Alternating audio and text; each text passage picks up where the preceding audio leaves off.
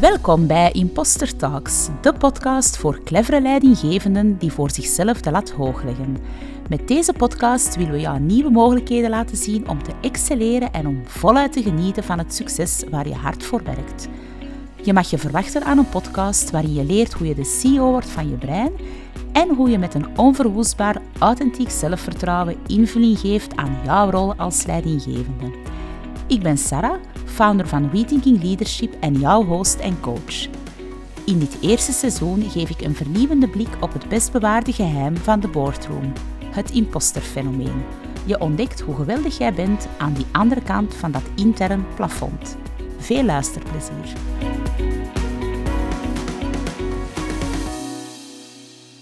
Hallo, welkom bij de eerste aflevering van Imposter Talks. Het uh, is voor mij zeker spannend om zo'n eerste podcastreeks op te nemen. Alleszins, in uh, deze podcastreeks ga ik het met jullie hebben over de impact van het imposterfenomeen op jouw rol als leider, op jouw rol als ondernemer en op de manier waarop dat jij handelt als leider, als ondernemer. Voor we daaraan beginnen, voor we gaan beginnen aan ja, verschillende thema's waar die impostergedachten impact op kunnen hebben, ga ik in deze eerste aflevering net iets dieper in op de theorie. Want wat is dat nu, dat imposterfenomeen, die impostergedachte? Wat zijn die impostergesprekken die je met jezelf hebt? Dus um, een half uurtje theorie. En vanaf de volgende aflevering gaan we dan kijken naar waar het voor jou kan spelen in jouw rol als leidinggevende. Wat is het imposterfenomeen? De term is in 78 door twee psychologen in het leven geroepen. Dat waren de dames Kleins en Imes. En zij omschreven het imposterfenomeen als het gevoel dat je minder competent bent, minder intelligent, minder capabel dan dat mensen jou zien. Dus je minimaliseert daar jouw eigen competenties en je vindt dat andere mensen jou overschatten dat gevoel komt vanuit een onvermogen dat jij hebt om jouw succes te internaliseren. Je gaat altijd de oorzaken, de redenen van jouw succes ergens extern leggen, waardoor dat je dan uiteraard ook jouw eigen aandeel in dat succes gaat minimaliseren. En dat maakt dat jij op bepaalde momenten, op vaak cruciale momenten, het gevoel hebt dat je door de mand gaat vallen. Het gaat dus om een vorm van intellectuele inauthenticiteit. Het is een bepaald denkframe dat je voor jezelf creëert en vanuit dat perspectief ga je uiteraard altijd handelen. Wat doe je dan wel? Ik zei net van, je hebt niet de mogelijkheid om jouw successen te internaliseren, dus die externaliseer jij. Wat internaliseer je dan wel? Dat zijn eigenlijk zaken die mislopen. Dus als er iets fout loopt, als er iets minder goed loopt, dan betrek je dat altijd op jezelf of dan leg je de oorzaak bij jezelf. En dat kan dan effectief een project zijn dat niet goed afloopt, of een verkeerde beslissing die is genomen, of een bepaalde fout die er dan toch is ingeslopen. Dat zijn de zaken die je wel bij jezelf legt en die je ook vooral heel goed onthoudt. Dus concreet gaat iedereen jou zien als die succesvolle ehm, ja, succesvolle leidinggevende. Iedereen ziet jou als competent. En dat is ook wel echt zo. Alleen geloof jij dat zelf niet en twijfel jij daar regelmatig wel eens aan. Ik zei net ook van je recht, die reden van dat succes extern wat zijn zo dan de zaken die je tegen jezelf zegt? Je zegt bijvoorbeeld, ik heb geluk gehad, uh, ze hadden net iemand nodig, um, iemand heeft een goed woordje voor mij gedaan, ze vonden mij leuk, ik was op het juiste moment op de juiste plaats, um, ik heb er gewoon extra hard voor gewerkt, is ook iets dat ik heel vaak hoor. Dus dat zijn zo de redenen die jij dan wel geeft aan jouw succes. Door het feit dat jij dat altijd extern legt, dat maakt uiteraard dat jij je succes, je succes nooit echt kan pakken. Wat je ook doet, hoe hard dat jij ook werkt, uh, welke stappen dat jij ook zet, hoe hard dat jij ook doorgroeit, het lijkt nooit genoeg. En dat kan ook niet, hè, want je blijft zoeken naar die externe validatie, je blijft met die onzekerheid zitten, je gaat jezelf ook enorm vergelijken en dat heeft echt wel een gigantische impact op de manier of de mate waarin dat, jij kan genieten van dat succes. Um, want als je effectief altijd twijfelt aan jezelf, als jij twijfelt aan je competenties, ja, dan zit daar altijd zowel ergens iets dat schuurt onder de, ja, onder de zeespiegel. En dat is een soort van mentale kooi waar, waaruit, of, of waarin dat je altijd handelt. En de paradox is, je gelooft totaal niet in je eigen competenties of in je intelligentie of in je capabilities, maar je gelooft wel al die impostergedachten die je over jezelf zegt of die je in jouw hoofd hoort. Dus dat geloof je wel en daar twijfel je totaal niet aan. Alleszins, als je dat gevoel hebt, je bent daar zeker niet alleen. Het is ehm, ja, ergens de stille struggle van high achievers. Heel veel high achievers hebben er op bepaalde momenten in hun carrière effectief wel mee te maken. En al die impostergedachten leiden tot onproductief gedrag, tot mentale onproductief gedrag, mentale onrust. Dat ontneemt jou echt wel aan kracht als leider. Dat maakt jou heel terughoudend en dat maakt dat jij ook altijd net iets voorzichtiger bent in bepaalde zaken.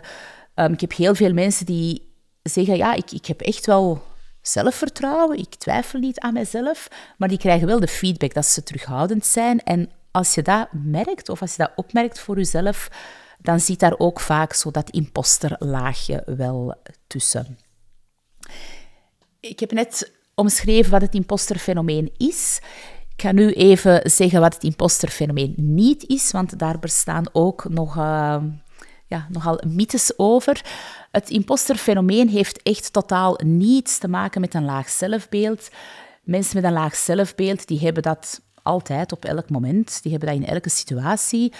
Het imposterfenomeen of impostergedachte is iets dat jij in een bepaalde context gaat ervaren. Dus het is heel sterk contextgebonden. Je hebt dat zeker niet altijd. Je kan dat perfect 10, 15 jaar niet hebben of geen last van hebben en dan kan het ineens naar boven poppen. Dus het heeft niks te maken met laag zelfbeeld. Het is ook geen ziekte. Um, het feit dat ja, vaak of, of toch door een aantal mensen zo ergens in, in het hokje van psychologische aandoeningen wordt geduwd, heeft ergens ook wel te maken met het feit dat de naam die heel vaak wordt gebruikt het imposter-syndroom is. De initiële naam was effectief imposterfenomeen. Ik gebruik heel graag impostergedachten, omdat het uiteraard om gedachten gaat. Die naam imposter syndroom die is er ergens ingeslopen in de jaren tachtig, um, wanneer een journalist die naam heeft gebruikt. Beetje ongelukkig, maar goed. Um, die naam is dan blijven bestaan en dat maakt dat heel veel mensen soms wel denken van, is dat nu het een of ander psychologische fenomeen? Maar dat is het dus totaal niet. Wat is het ook niet? Ik hoor heel vaak dat mensen zeggen van ja, uh, die impostergedachte of dat imposterfenomeen, dat is effectief die spanning die je hebt voordat je voor het eerst een presentatie geeft of voordat je voor de allereerste keer dan effectief misschien in die leadership uh, meeting zit. De allereerste keer dat je een pitch gaat geven voor stakeholders. Um, heel vaak hoor ik dat, hè, van ja, die, die spanning die je ervoor hebt, dat zijn die impostergedachten. In C is het dat ook niet. Want zowel mensen met impostergedachten als mensen zonder impostergedachten, die gaan die gezonde spanning voor een eerste iets wel ergens voelen. Het grote verschil zit hem in het gevoel achteraf, waar iemand met impostergedachten die spanning gaat voelen en die presentatie bijvoorbeeld, of die meeting gaat leiden of een idee gaat in de groep gooien. Iemand met impostergedachten gaat daarna zoiets hebben van, oeh, ik ben er vanaf. Die zeggen effectief, ik ben er vanaf. En de volgende keer dat ze dezelfde ervaring gaan hebben, of hetzelfde, dezelfde actie of, of hetzelfde ja, zaken gaan moeten doen, gaan zij terug die spanning hebben. Dus zij cumuleren niet op het feit dat zij die dingen al gedaan hebben. Um, zij bouwen daar geen vertrouwen in zichzelf op, waardoor zij iedere keer opnieuw die spanning voelen en iedere keer opnieuw die impostergedachte naar boven voelen of horen komen. Iemand die dan geen impostergedachten heeft, die gaan ook wel die gezonde spanning voelen voor een bepaald iets, voor een bepaalde activiteit. Maar die gaan achteraf echt wel zoiets hebben van yes, I nailed it, I did it. En die gaan daarop verder bouwen naar zelfvertrouwen en naar vertrouwen in zichzelf toe. We hebben al gezien wat is het, wat is het niet, bij wie komt het nu het meeste voor. Ik zeg altijd deze stille struggle van high achievers. En dat is ook zo. Die impostergedachten zijn één op één gelinkt aan die high achievers. Studies wijzen uit dat tot 70% van high achievers er op een bepaald moment in hun carrière effectief wel mee te maken hebben. Wie zijn dan die high achievers? Zijn heel vaak hoogopgeleide mensen, heel intelligente mensen met ook een intellectueel uitdagende job toch wel. Mensen die de lat heel hoog leggen. Mensen die de neiging hebben om sowieso al veel te denken, veel na te denken, veel te overdenken, overanalyseren. En raar maar waar kampen die mensen dus heel vaak met die twijfels, die onzekerheden.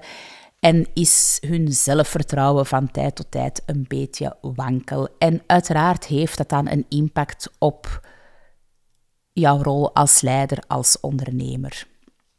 Wat zien we ook? Die impostergedachten komen dus heel vaak voor bij die high achievers. Ik hoor ook vaak wel zeggen van ja, naarmate dat je ouder wordt of dat je doorgroeit, dan wordt het allemaal wel ergens gemakkelijker. Maar het tegendeel is waar. Want wat zien we? Hoe meer er op het spel, hoe meer er op het spel staat, hoe meer zichtbaarheid dat jij krijgt, hoe meer dat jij doorgroeit, hoe prominenter dat die impostergedachten vaak aanwezig zijn. En ergens is dat ook wel normaal, want impostergedachten, ja, dat is dat gevoel van ik wil door de mand vallen. En als je dan effectief aan het doorgroeien bent, je hebt bepaalde stappen gezet, um, je hebt effectief al een aantal successen beleefd of doorleefd, alleen kan je die niet echt pakken. Um, je groeit door, je hebt meer visibiliteit, je hebt meer verantwoordelijkheid, je hebt ergens ook al wel een, een reputatie opgebouwd.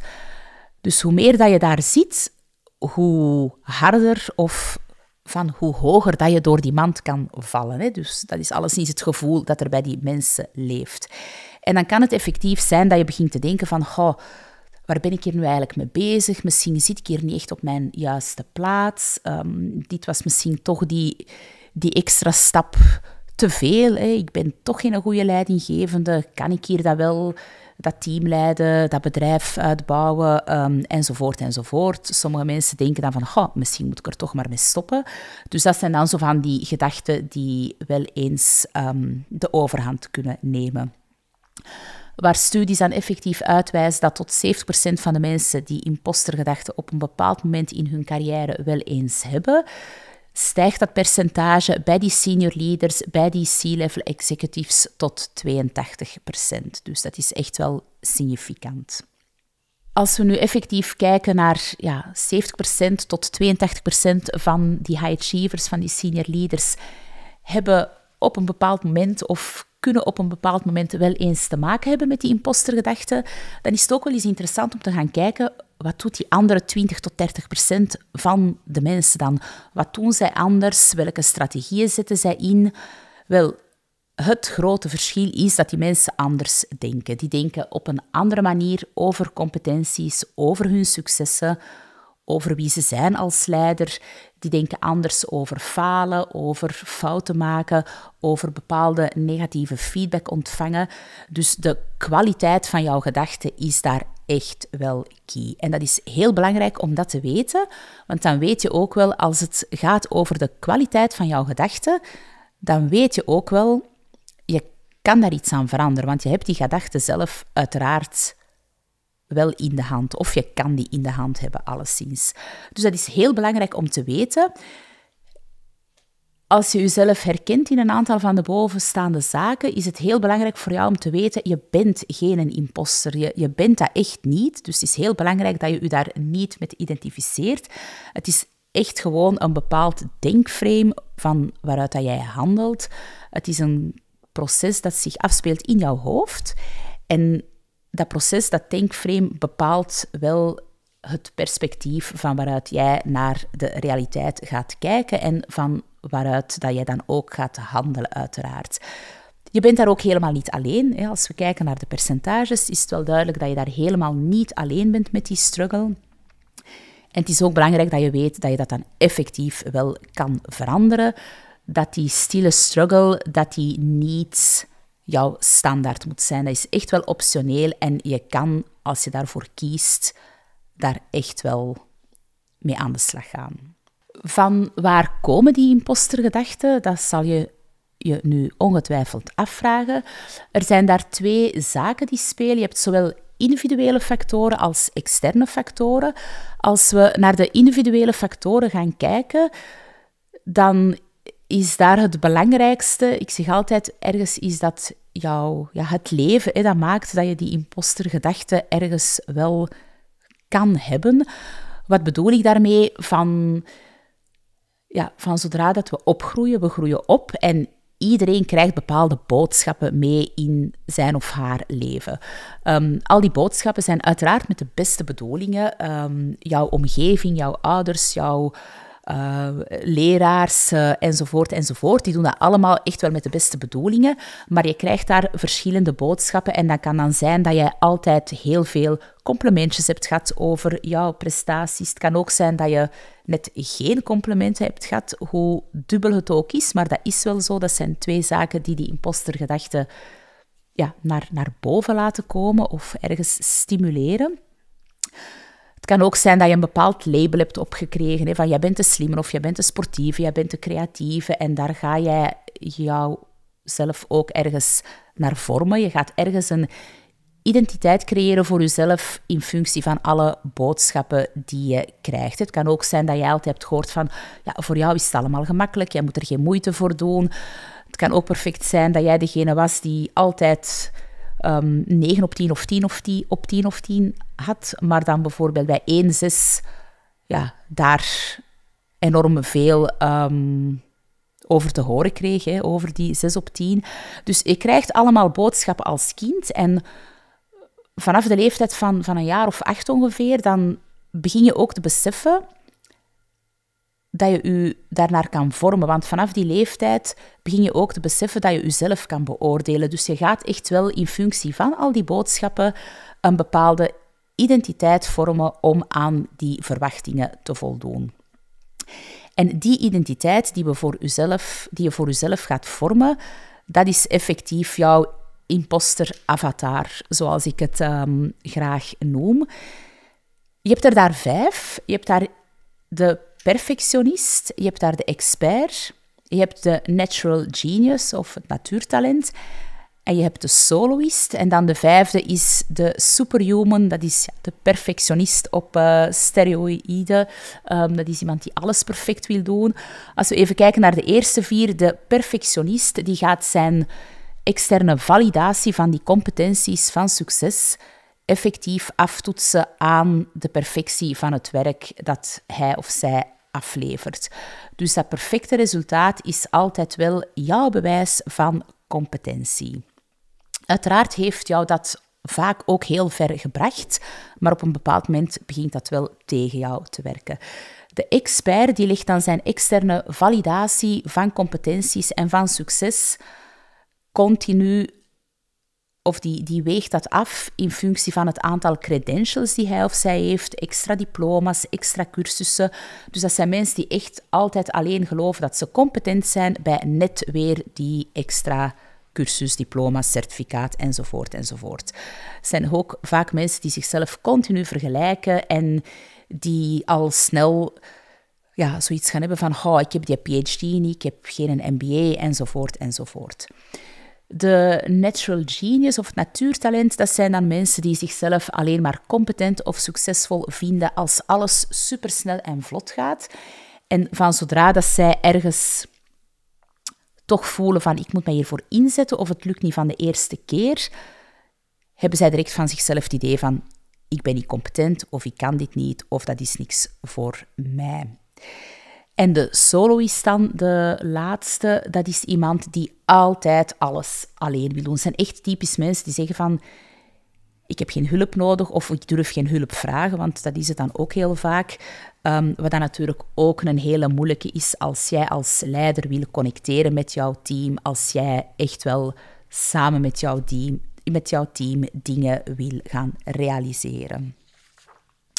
Dus al die identiteiten, die vijf identiteiten, dat geloof je echt over jezelf. Dat zijn echt waarheden die je voor jezelf hebt aangenomen.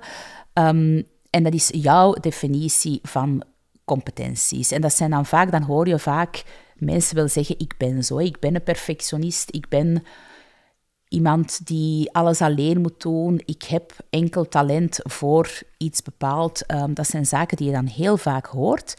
En uiteraard, dat is iets dat je over jezelf gelooft en je gaat daar continu naar handelen. Dus die identiteit wordt continu versterkt. Dat is ook daar ergens een confirmation bias die zich continu gaat bevestigen omdat dat echt wel jouw perspectief is en dat is voor jou ook de realiteit. Wat zijn dan de externe factoren? Dit was de interne factor of, of wat er bij jou speelt. Uh, externe factoren zijn dan allemaal zaken die die impostergedachte extra triggeren. Het zijn ook zaken die heel sterk spelen in organisaties. Wat zijn daar de belangrijkste? Er zijn jammer genoeg nog altijd heel veel stereotype beelden over bepaalde personen in relatie tot competentie dan. En dat kan dan effectief zijn wanneer dat jij de jongste bent, wanneer dat jij de enige vrouw bent, wanneer dat jij de enige bent van andere afkomst. Um, dat zijn allemaal zaken die spelen. Um, een tweede is dan ook nog het stereotype beeld van een leidinggevende, dat toch nog wel leeft en waar uiteraard veel beweging in zit, maar dat zijn ook nog wel zaken die spelen. Dus als we kijken naar die stereotypen, dan merken we dat die impostergedachten echt wel meer naar boven komen bij mensen als zij in een context zitten waar dat zij zo ergens het gevoel hebben dat ze er niet bij horen of dat ze daar niet thuis horen. Dus dat is wel een hele belangrijke om te weten als leider, maar ook als organisatie uiteraard. Wat zijn dan nog factoren die spelen? Alles wat te maken heeft met verandering, en dan zeker verandering die heel snel gaat, um, maakt dat die impostergedachten sneller worden getriggerd of sneller naar boven komen bij mensen. We zien het dan ook heel vaak in high-tech, in biotech. Um, ja, alles wat rond digitalisering nu speelt, die, die vooruitgang, die verandering, dat gaat zo snel. Je kan niet alles weten, je kan niet in alles competent zijn. En dat maakt dat heel veel mensen ja, extra worden getriggerd door die impostergedachten. Of ja, die impostergedachten beginnen gewoon meer te spelen. Um, ook omgevingen waar de competitie, de interne competitie of concurrentie heel hoog is. En ik denk dan aan consultancy, advocatuur, daar merken we dat dat ook heel vaak speelt. Wat doe je dan als je jezelf ergens in herkent? Um, wat doe je dan als die impostergedachten beginnen te spelen? Of wat heb jij heel je leven al gedaan om die identiteit, jouw avatar, te beschermen? Je hebt bepaalde copingmechanismes ingezet in jouw leven. En het kan zijn dat je dat perfect al jarenlang doet.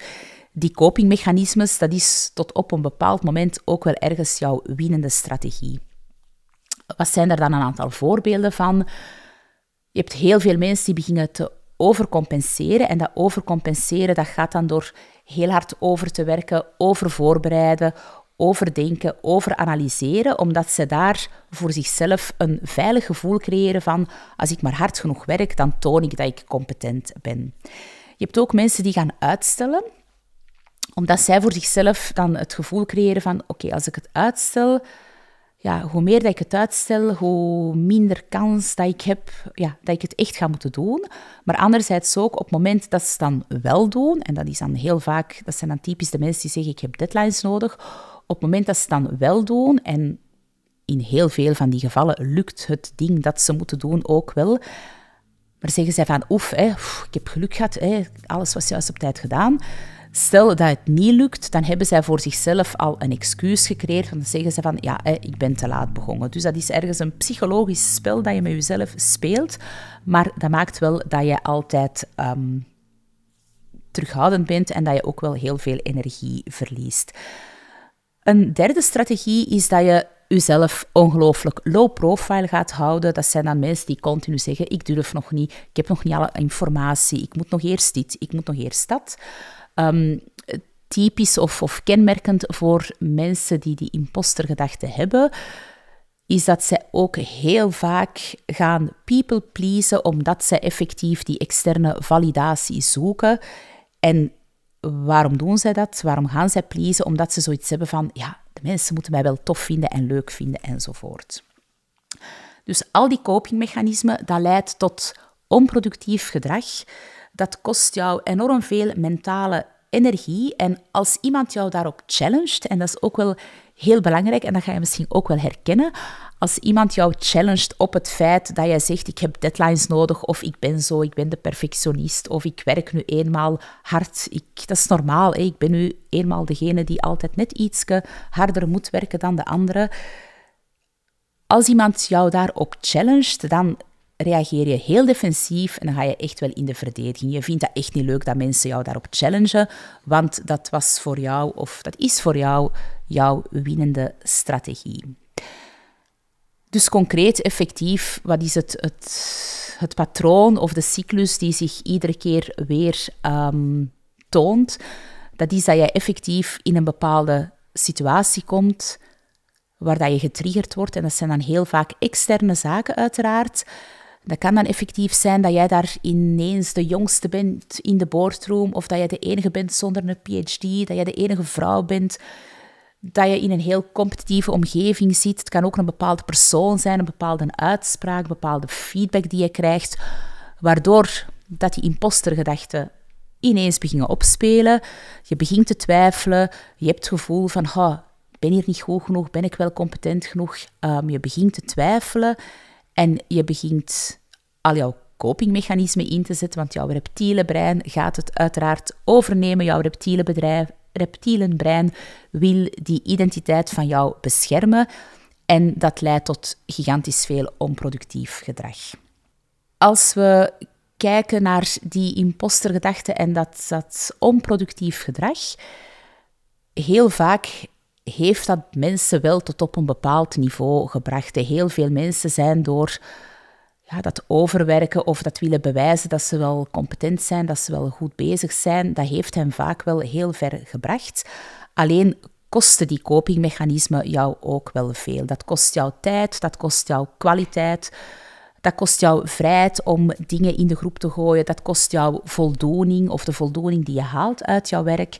Dat kost jou gigantisch veel mentale rust en mentale vrijheid. En dat kost jou ook wel respect dat je van mensen krijgt. Dus als jij jezelf wil creëren als een authentiek leider, als een krachtig leider, want het gaat uiteraard over jou als leider, jouw rol als leider, dan is het superbelangrijk dat je die intellectuele inauthenticiteit van je afschudt en dat je die impostergedachte in de kern aanpakt. En dat kan effectief wel. Heel veel inzichten uit de wetenschap helpen ons daarbij. Er zijn heel veel inzichten uit de groeimindset. Um, Carol Dweck die heeft daar heel veel research over gedaan. Ook heel veel wetenschappelijke inzichten, inzichten rond de neuroplasticiteit, die helpen ons daar. Want het fundament is daar effectief wel dat je op ieder moment een aantal fundamentele kenmerken van je persoonlijkheid kan veranderen. En dat betekent uiteraard dat je op elk moment kan beslissen om die identiteit die je voor jezelf in het verleden hebt gecreëerd, om die van jou af te schudden. En dat is echt wel een keuze, een beslissing die jij voor jezelf als leider kan nemen.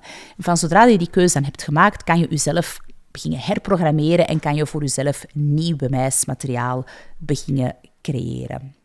Ik heb om af te sluiten een aantal vragen voor jullie. Als je nu hebt geluisterd, je hebt die vijf avatars gehoord, je hebt die copingmechanismen gehoord, dan mag je voor jezelf even stilstaan bij de volgende drie vragen. De eerste vraag is: welke leugen geloof jij over jezelf? De tweede is dan: wat is jouw go-to-identiteit die jij koste wat kost wil beschermen? En de derde vraag is dan, wat is het allereerste dat jij zou doen als je die leugen over jezelf niet meer zou geloven? En in het antwoord op die drie vragen ligt al een heel grote sleutel voor jou richting duurzaam succes. Dus wil je jouw antwoord met mij delen of wil je hierover sperren met mij als neutraal klankbord, dan mag je me altijd contacteren via LinkedIn of via Instagram. Je mag ook altijd een call inplannen via de link hier onder de podcast. En dan ehm, spreek ik jou daar graag over. In de volgende afleveringen gaan we dan effectief dieper ingaan op de impact van die impostergedachte op jouw rol als leidinggevende, op jouw persoonlijke effectiviteit, op jouw productiviteit, op jouw innovatiekracht, op de mate waarin dat jij krachtig gaat communiceren als leider en op jouw mentale rust. Dus als je hier meer over wil weten, zou ik zeggen stay tuned. Dankjewel om te luisteren en tot snel.